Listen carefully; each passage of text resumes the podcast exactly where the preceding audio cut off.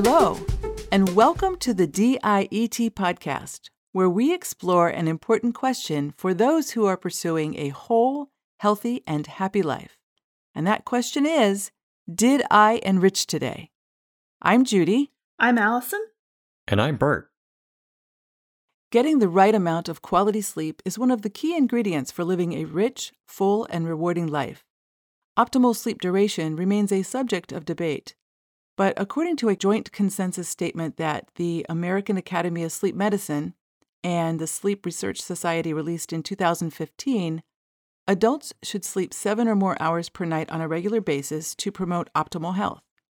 The report noted that for adults who are between the ages of 18 and 60 years, routinely sleeping less than seven hours per night is associated with health problems, including weight gain and obesity, diabetes, high blood pressure, heart disease, stroke, depression, problems with the immune system, increased pain, and a higher than average risk of sustaining accidents or dying there's a growing body of evidence that suggests that sleep disruption may interfere with the feeding and satiety signals in the crosstalk between the gut, the brain, and the microbiome. And that matters because, according to a 2016 CDC report of U.S. sleeping habits, more than one third of adults sleep less than seven hours in a 24 hour period. So we decided to take a look at sleep. We'll talk about why we need it, what sorts of things can interfere with sleep, and how poor sleep can get in the way of success for those who are working to lose weight and maintain a lean weight. Then we'll explore some steps one can take to try to improve their sleep. To kick off the conversation, Bert, will you please talk about what goes on when we're sleeping? Sure. Let's start with a definition of sleep. The scientific communities have some very complicated definitions that cover a lot of the various nuances, but we can keep it simple. When people sleep, they are transiently disengaged from their environment with their eyes closed, usually staying still, and most commonly lying down. Quality sleep includes a mix of what is called REM sleep, REM sleep for rapid eye movements, and non REM sleep. During REM sleep, people dream and their muscles completely relax. During non REM sleep, the brain's activity slows way down compared to the activity when the person's awake. That's a broad generalization, and there are exceptions that are coming to light with sleep research. A paper in the Journal of Neuroscience in 2018 showed that some dreaming does take place during non REM sleep, and that dreams during this time, during the non REM sleep, may be the ones that we actually remember. Speaking of dreams, Bert, what do you think about dedicating an entire episode entirely to dreams? We should do that. It's a great idea. Cool. Is dream interpretation a science? Like, do the things that I dream about at night mean the same things to me as they do to other people in other cultures? It's interesting because dream science is becoming a really broad aspect of study. There's a lot of work going into dreams, particularly as the technology has changed that allows sleep medicine doctors to detect different activities during sleep. That's really cool. One of my favorite weird movies, I don't know if anyone else has seen this, but there's a film by Wim Wenders called Until the End of the World where people watch their they found a way to record their dreams and people get addicted to watching their dreams. That's all they want to do is to watch the dreams that they had, and they all go crazy. Anyway, that's a. Another... It's not surprising. I mean, because it's very escapist until it's not. Right. It's escapist when it's a fun dream, but then of course there's always the not so fun dreams. Last night I had a dream that I went on a trip and I forgot all of my clothes. So I was naked on the plane, but I didn't realize that I was bare naked until I actually got to where I was going. Naked dreams are the worst. They are the worst. One other recurring dream I have, I know this is probably so interesting to everyone listening what my dreams are, but I, I'm sure someone else has had this dream. I have this dream all the time. I'm at a baseball stadium, at Dodger Stadium in the parking lot or at a giant mall and I have lost my car in the parking lot. And so I spend what seems like hours in my dream searching for my car and I can't find. Anyway, I don't know what it means, but I would be very interested to have this conversation in another episode so we can talk about all of my- I, I think we should. Okay, Absolutely. Cool. It's funny hearing your enthusiasm for that makes me kind of connect with mine too. I love lots of people do it. If you talk just casually to people on the street, not like, hey guy, what do you think? But I mean, people that you're just having conversations with, people really, really, really connect with their dreams. They do. Understandably. But do they Mhm. connect with other people's dreams? Like, would I be so interested in really knowing about what you guys dream about? I think my dreams are very fascinating, but I don't know if anybody else would want to hear.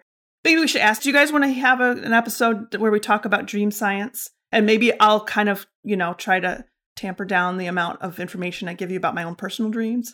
Me, me too. I'll try not to overshare. okay, cool. And Bert, of course, you haven't said a word, Bert, about your dreams. We probably we need to know. Inquiring minds need to know. about your dreams. I have a dream.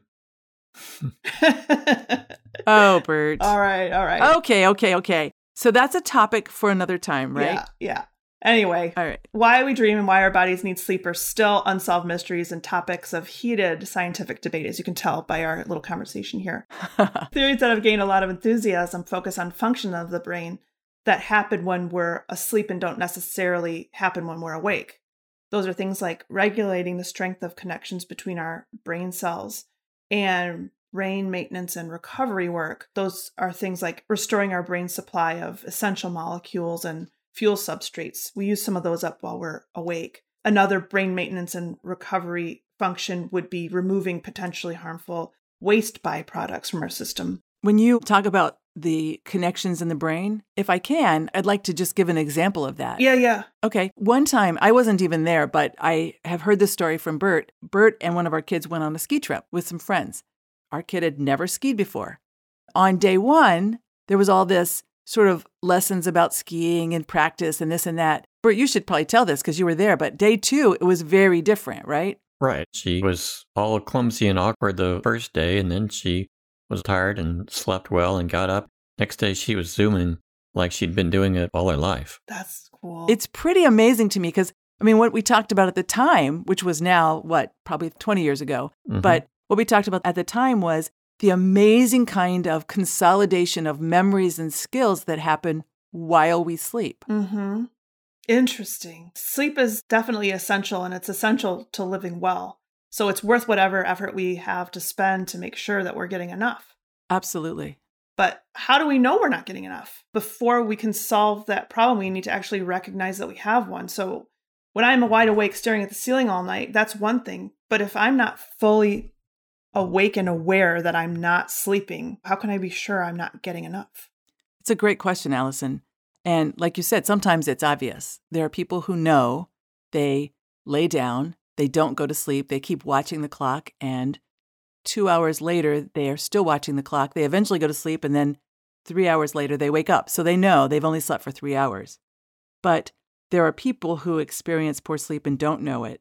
The clues aren't always obvious. Some of them are like yawning or feeling tired or fatigued or not having energy in the daytime. That's one of the pretty obvious ones.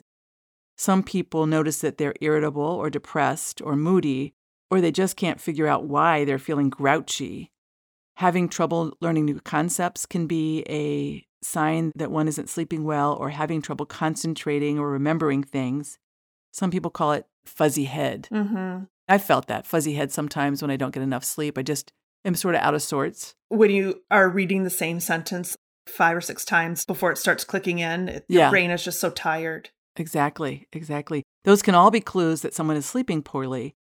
Some people talk about having little energy, not the kind of can't get up and move across the room, but just feeling no motivation for getting things done or to do the things that usually are fun to them. They just lose interest.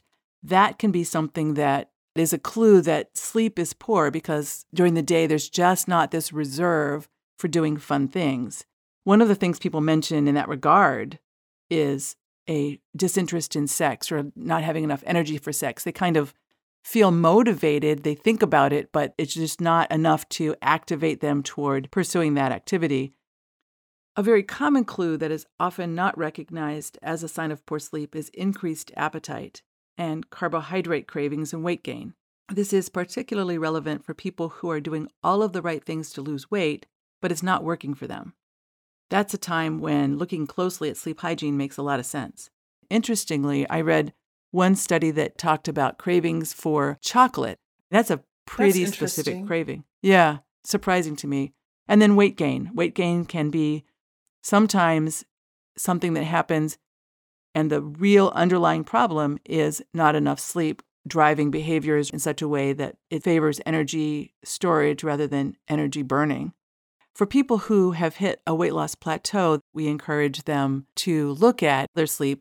One can be going along just fine, losing weight, thriving, expecting to step on the scale and everything's just as it was last week, which is a little bit of a drop, and it stalls. Sometimes sleep can be the underlying problem for that. So, taking a really close look at sleep hygiene is good for anybody, particularly someone who has one of these signs of not sleeping well. That's a good point, Judy.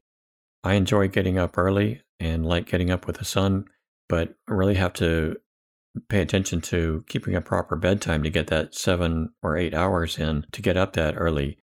I mean, sometimes missing out on late night TV, which can be a real temptation and a habit we have to avoid falling into but also people who have adapted to the fast five lifestyle, where they're eating all of their food intake within five consecutive hours and they're losing weight as expected or maintaining. When they're losing, it's about a pound per week. That all works pretty well most of the time. Sometimes they haven't achieved appetite correction, and one of our recommendations when they are not feeling appetite correction is that they look at their sleep quality. Sometimes sleep is the missing ingredient that's keeping them from achieving appetite correction. I'd like to mention for anyone who isn't familiar yet with the concept of appetite correction, you can learn more at didienrichtoday.com, and we've also got show notes and links there for you too. Thanks, Allison. Appetite correction is important in that it lets your body do the work of adjusting your appetite according to your body's need. Achieving appetite correction makes losing weight and maintaining weight very simple. You don't have to count calories or anything. For some people, sleep quality is the critical factor that they need to facilitate their success. Getting enough sleep is not only associated with a decreased appetite, but it also seems to impact on what our food preferences are. There was a study in the American Journal of Nutrition in 2018. These were not overweight people. They had a BMI between 18 and 25. The study was based on two groups. One was a control, and one was the intervention group. In the intervention group, the only intervention was a consultation with a health psychologist about sleep. The goal was to extend sleep by one to one and a half hours nightly. And again, this group is people who had sleep problems. They weren't sleeping well to start with. Other than this consultation, the groups were otherwise matched.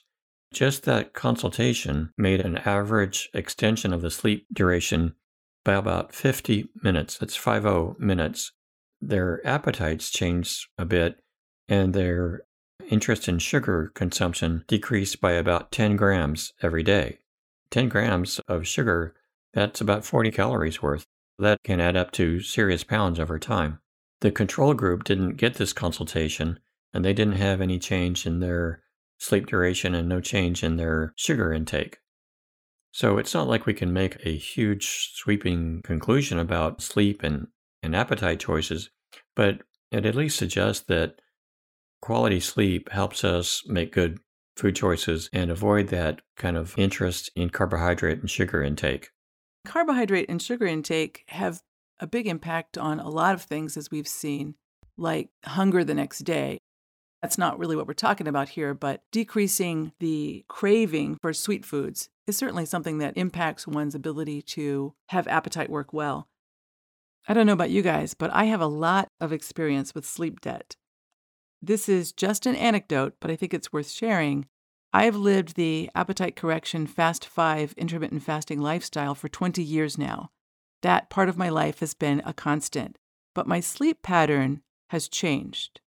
Until eight years ago, I was routinely and pretty significantly sleep deprived. I'm happy to say that I've made some lifestyle changes and have, to a large degree, corrected that. The reason I'm bringing this up is that as I look at my appetite and my food preferences when I was sleep deprived compared to now, it's really a night and day difference. So I'm not surprised that the pilot study showed what it did about free sugars. I can certainly, on a personal level, relate to the many studies that have revealed decreased appetite with better sleep. It's completely how I experienced it in the days when I was very sleep deprived. Some life circumstances lead to a higher likelihood that someone will have poor sleep, and some of those might be surprising. One that's not a surprise is shift work. It is one of the notorious reasons that people say their sleep is disrupted. Do you guys know of others that people have mentioned? Well, the example of shift workers is a classic one, Judy. For shift workers, it can be really hard for them to keep the signals that regulate the circadian rhythm in tune. And it's similar for people who change time zones a lot, like pilots and flight attendants. I have a lot of friends who are military and commercial pilots, and they shift between day and night flights, and it is definitely not easy. And they work really hard to maintain good sleep hygiene. Their life and the lives of others are on the line. Beyond jobs that interfere with sleep, there's a variety of traits that are just plain old human nature. Night owls and chronic worriers might go through periods of really low quality sleep. Also, people who give 110% throughout the day and then collapse without a wind down before going to bed, they all have a higher than average risk of not getting enough quality sleep as well. Allison, you mentioned the pilots. You said their life is on the line and people's lives are on the line. You know, it's true. And I think the degree to which sleep dysfunction can impair one's performance has been very well recognized in that group and in the groups of, you know, doctors and residents. And so there are rules in place for people in those communities to make sure that they get enough sleep because it's totally critical. Yeah. Absolutely. And I know that these people that do these jobs, they see doctors and they do check ins a lot to make sure that they have adequate sleep hygiene, that they're healthy, and that they're getting enough sleep. I'm not saying that pilots are all tired. I'm just saying that that is one of the parts of their job that is really critical is sleep. And they invest not only intention, but habit and the system invests in making sure it happens. Yeah, that makes sense. There are other problems that can interfere with sleep, even if you're tuned in to getting to sleep and trying to keep a good schedule. People have restless legs sometimes that keep them awake. Others have sleep apnea. They stop breathing at some point while they're sleeping. What they may not recognize when they wake up is that even though they've been eyes closed and look like they're sleeping, they've really been fighting to breathe for part of their resting time. That doesn't provide quality sleep at all and can lead to all those problems we talked about earlier. Bert, when you talk about quality sleep, there's this whole sleep architecture that is consistent with healthy quality sleep. For people with sleep apnea, if I'm understanding it correctly, they don't go into a deep REM sleep. Is that is that your understanding? Yes, their sleep structure just doesn't have the same patterns because they don't get long stretches where they're flipping back and forth like most people between REM and non REM sleep. Sometimes genetics can play a role in sleep problems too. We don't have a genetic test for that yet, so we can't pick out those people easily. Yeah, it's kind of funny that genetics influence outcomes so much is one of those reminders that we humans are very complex and we're very individual and distinctive biologic creatures. Once we've identified a sleep problem, so once we know we have one, the next question becomes what can we do about it?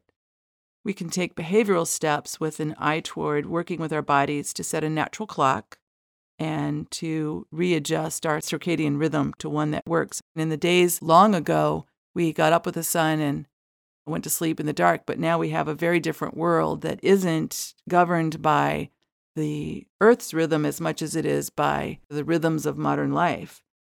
One way to reset our natural clocks or to let our bodies work with our natural clock is to get up at the same time every day, on weekdays and on weekends. And we can adopt a bedtime routine that begins two hours before our planned sleep time. Taking steps like disconnecting from electronic devices, cell phones, tablets, TV, and using programs that reduce blue light exposure. We also sleep better in rooms that are cool, quiet, and dark. If we're in an area like a city or a brightly lit environment, then using things like white noise and blackout curtains can be helpful. If we're going to work with our natural clock, then creating an environment and a habit before we go to bed to work with our circadian rhythm can be helpful. Yeah, I recently moved to a new house and we don't live very far from some train tracks.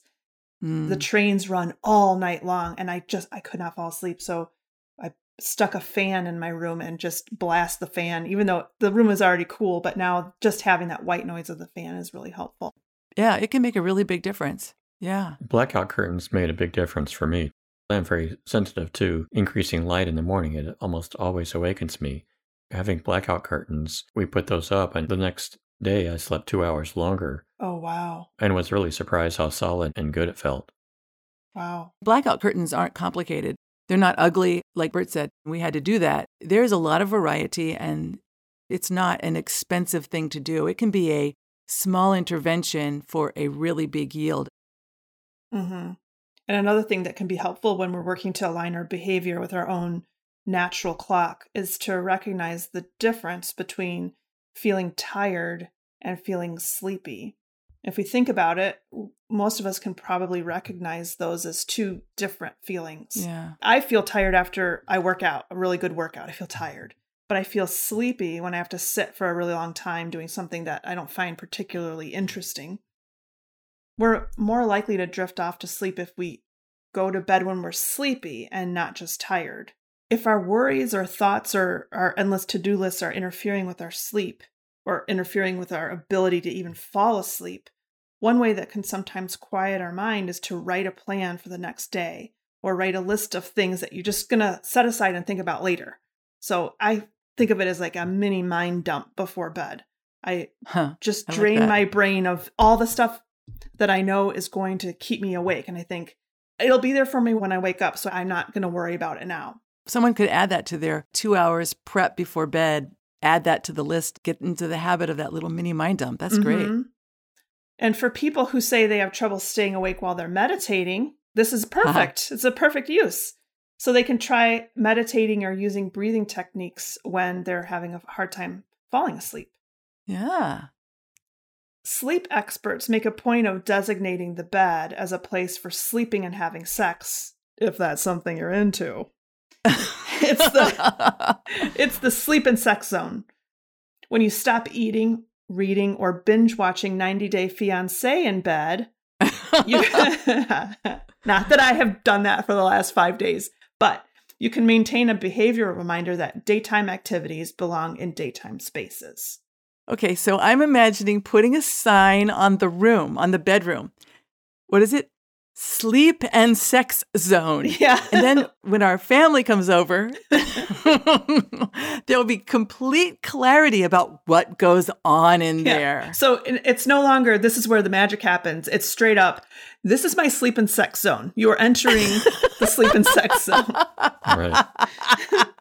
I love it. The magic happens. all right. All right. I have one other thing. So, did you say daytime activities belong in daytime spaces? Yeah. so, is I- I'm sorry, I'm just mashing it up here. is sex ever a daytime activity? Oh yeah. Those feel a little mutually exclusive to me. If the sleep and sex happens in the bedroom, I guess sometimes the sleep and sex zone is a daytime space. Well, you can wash your hands in the bathroom and you can wash your hands in the kitchen. Got it. I'm totally there. I understand now. we have totally Hey Bert, Yes. sorry. We're just we're just taking over the whole episode. Sorry. that's fine. we're having a little uh At least we're not sex zone fest. we're not talking potato peeling anymore. Preparing potatoes, not potato peeling, right? Well, isn't peeling the potatoes part of preparing the potatoes? it depends. Not if you're baking the potato. well, for baking the potato, you take the potato, you put it in the microwave, you hit go, and there's no no other preparation. So to me, pr- You're an expert at alliteration. I want to hear that one again. you peel the potato, put it in the microwave, and pop it on your plate when you're done. Hey, can I just mention one more thing that might be helpful? sure. Sometimes your pillow can be the source of your problem. I'm sorry. I have a lot of neck issues, and for a while I was sitting almost straight up. I had a giant pillow and it was making my neck kind of like my chin would be almost up to my chest. So I Oh, decided wow. to get a, and for me that was really comfortable to fall Wow. asleep, but then I would wake up and think, what's wrong? So one thing I did was to get a special cervical neck pillow. One other thing to mention is that for people who suffer from allergies and sleep issues, is that you can put your pillows in the dryer.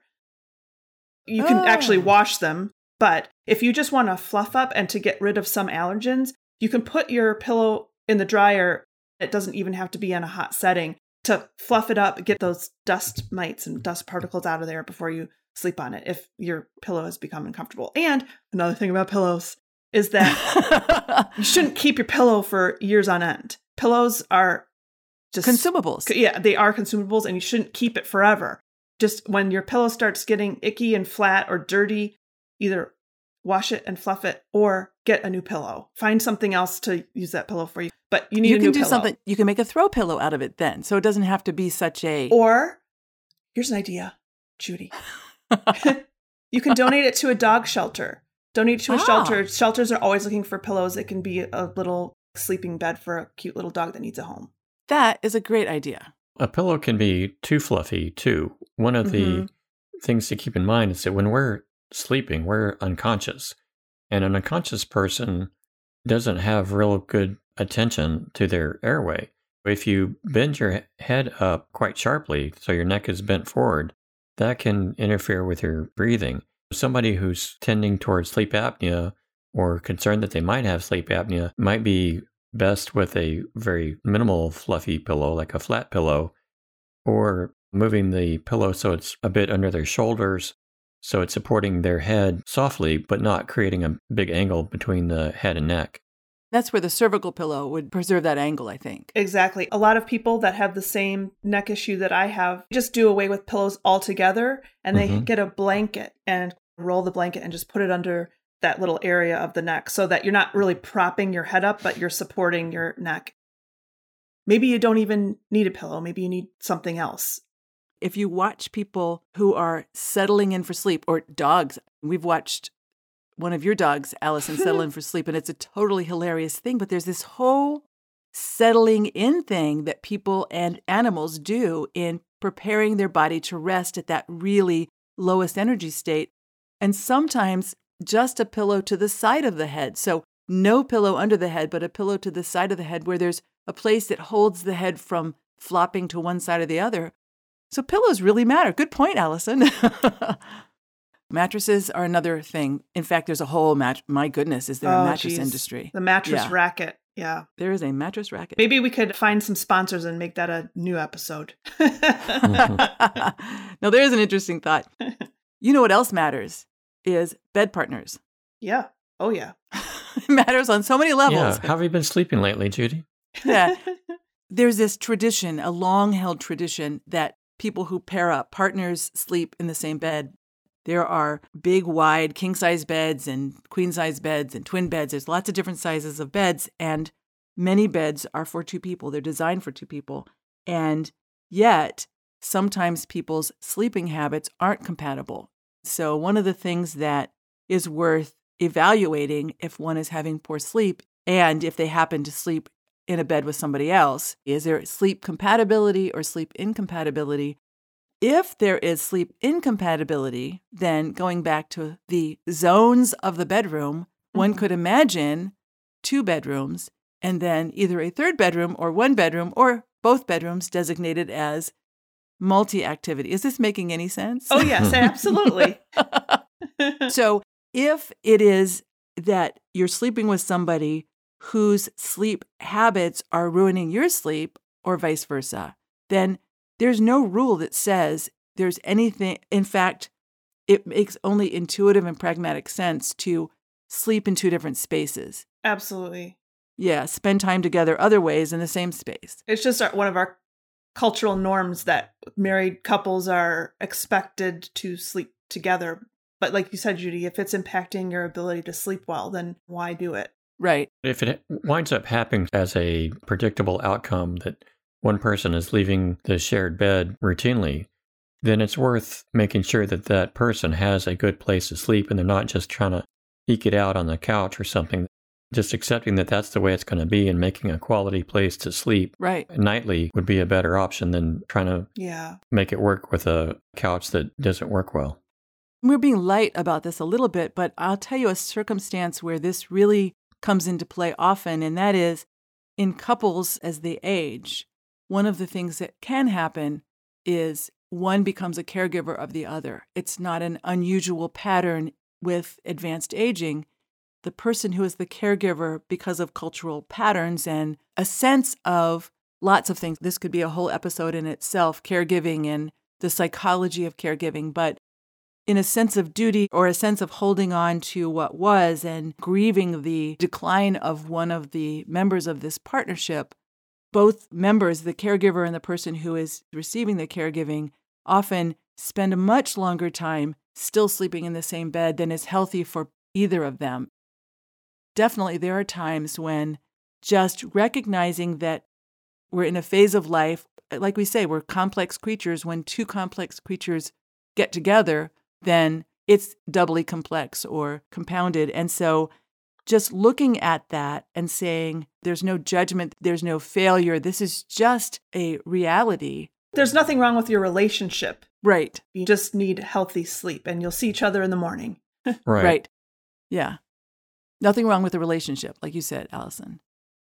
Sleep experts also tell us that substances can get in the way of optimal sleep. And I think probably that's one of those intuitively obvious things. Some things to avoid in order to make sure that sleep is optimized are things like caffeine and alcohol. Minimizing those Mm-hmm. can certainly improve sleep if someone is having sleep difficulty.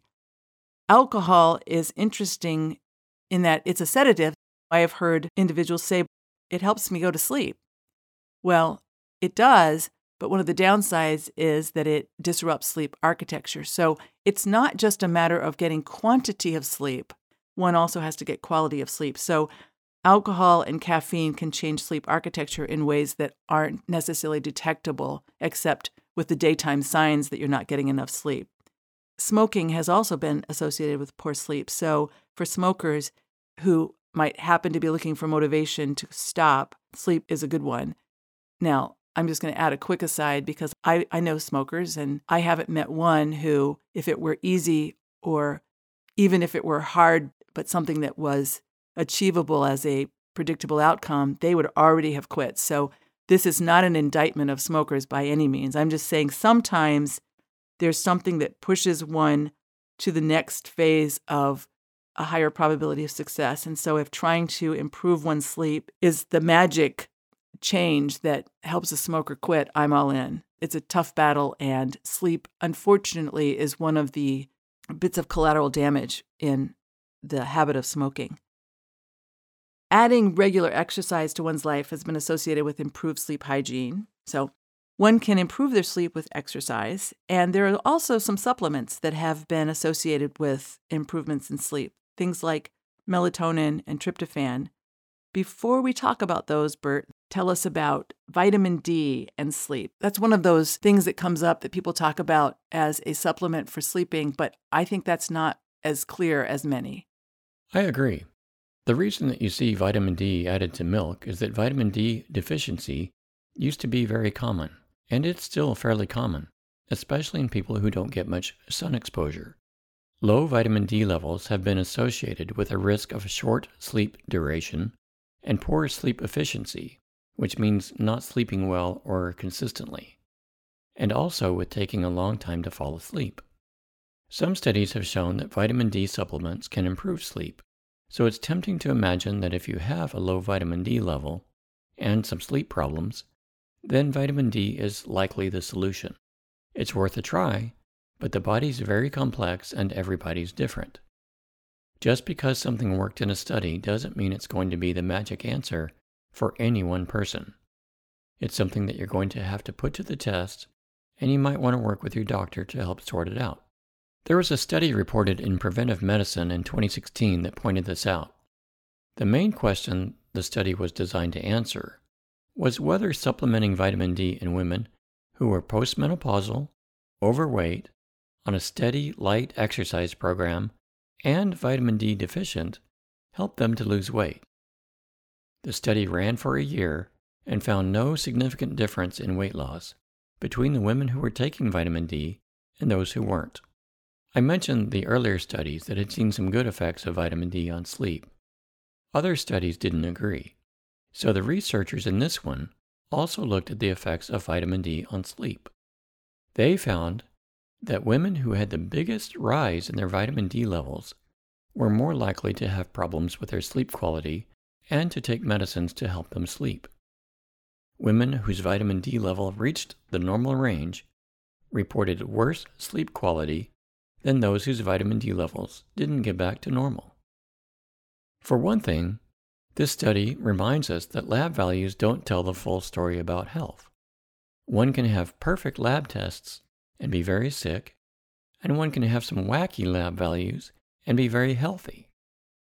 Lab values are just tiny pixels in one frame in a big, ever changing, and very complex picture of health. The other thing to note is that in the study, each woman responded a little differently from the rest. That's nothing new, it happens in most studies. But when we look at averages and statistics, we can forget that within a study group, there's a wide range of different responses. Some women reached normal levels of vitamin D, and some didn't. Some developed sleep problems, and some didn't. The reason for these differences isn't just genetic. There are differences in dietary habits, home and work environments, relationships, and in the types and diversity of microbes in the gut. One person's best path to health may be quite different from someone who is geographically or genetically close to them. This study is just one example where a treatment you'd expect to help, or at least not cause any problems, appeared to add to sleep problems in some people. Bert, that's a really good point. Sometimes what seems like should happen is just not what happens. So, for our audience, I think the take home is that people are different and how one will respond to something isn't necessarily consistent with what we would just predict. This is one of those times that applying the study of one becomes very important. Magnesium is a mineral that has been studied relative to sleep also. It's interesting in the context of people who are pursuing weight loss. You know, in the past, we've talked about the importance of gut health in achieving weight loss. And in some settings, we've suggested that magnesium supplementation may be part of the key to unlocking success in some people. While it also may have a role in improving sleep. A 2012 double blind placebo controlled study looked at seniors with insomnia. This was a small study, but it was really meaningful and informative nonetheless. And check the show notes because we'll have links to the study. Yeah. In the study, a total of 46 people were randomized into two groups. And for an eight week period, one group took a placebo and the other took 500 milligrams of magnesium. For people in the magnesium supplement group, their sleep time and sleep efficiency improved and their sleep latency, the time that it took them to fall asleep, decreased. Among other interesting changes, their levels of melatonin increased, while cortisol, which is a stress hormone, went down. Well, that's good news for me, Allison, I'll have to say. I take 500 milligrams of magnesium citrate in a gel cap form each day. I started taking that for the potential that it would help with my headaches, and it has. I've had fewer headaches and quite healthy bowel function, I'll have to say, and not too Good much, to not too little, a little TMI. but now I'm wondering if it has also provided a sleep advantage that I was unaware of. I wouldn't be surprised, Judy. Magnesium is an important mineral. A cation is an ion, which is a part of an electrolyte with a positive charge. And magnesium is the fourth most abundant cation in the body and the second most abundant cation inside of our cells. It's involved in more than 300 biochemical reactions of the body. And you hear a lot of concern about getting adequate electrolytes when people talk about maintaining physical fitness and staying hydrated and even brain function. This is just a tiny science lesson, but the point is that magnesium is important when it comes to the biochemistry in our body. It really is. And thank you. I, I appreciate that little science lesson. Thank you very much. Another supplement that comes up when people talk about addressing sleep problems is melatonin. Our recent look at the state of the science regarding melatonin brought to light a nice review paper published in 2014. The authors followed standard procedures for grading the quality and the robustness of the many papers that have been looking at melatonin as a potential sleep aid. The authors drew two conclusions. The first is that there's weak evidence for possible benefit for people with insomnia in taking melatonin. And the second is that in healthy people who are trying to improve their sleep initiation, so how fast they fall asleep, or their sleep efficiency, there's also weak evidence for a possible benefit. The authors also made note that there needed to be bigger and longer duration trials, randomized clinical trials, to characterize the benefits of melatonin in a definitive way. And they wouldn't wholeheartedly make recommendations for melatonin in young, healthy adults. There was a 2018 study in the journal Molecules that revealed that one gram of phytomelatonin, which is a plant based melatonin, taken daily for 30 days, didn't have any adverse effects on the study population, although some people did report somnolence, which obviously is a benefit if one's taking it for sleep, and headaches.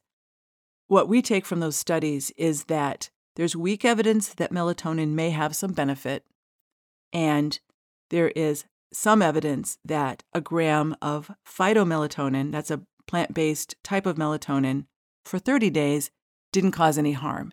Out of that, what we would invite you to do is to decide for yourself if it is worth giving a try. Tryptophan is one of the molecules our bodies use to make melatonin, and it's involved in a wide variety of critical pathways that make our bodies work right. It's an amino acid, so that means it's one of the building blocks of protein, and it's an essential amino acid, which means that our bodies can't make it. We have to get it from the food that we eat. Like turkey on Thanksgiving. Exactly. Like turkey on Thanksgiving, a famous source of tryptophan Yes. that has everyone snoozing after the big Thanksgiving Day meal. In the clinical setting, it's been used to treat a lot of things, including insomnia and other sleep problems. And doses mentioned in at least one paper in 2009 in the International Journal of Tryptophan Research. Hmm. Much to my surprise, there's so much tryptophan research going on that there's an entire journal dedicated to that research. Those doses range from two and a half milligrams to a gram, depending on the study and the condition being treated. So that's a range of doses that people have used in studies to treat insomnia and other sleep problems. It's available over the counter as a supplement, and it's marketed with a lot of claims. In 1990, tryptophan was pulled from the market because of safety concerns. We certainly don't make any kind of endorsement or any big statements about tryptophan, but we thought it made sense to include this in this episode because it is one of the supplements that comes up and, and is associated with a lot of sleep claims. So it was pulled from the market in 1990 and then subsequently put back on the market. Right. It's available now. It is available now. And also, when it was pulled from the market, the information that surrounded that recall suggested that it wasn't the tryptophan, but one of the associated parts of the compound Mm. that was the source of the problem. It's important for us to talk about tryptophan and to mention it because it is something that is out there with a lot of claims. But I don't think that the three of us certainly would make any assertion about whether it's a good idea or a bad idea. It's best for anyone who is considering tryptophan as one of the ways to try to improve sleep to work with your doctor so you do it safely.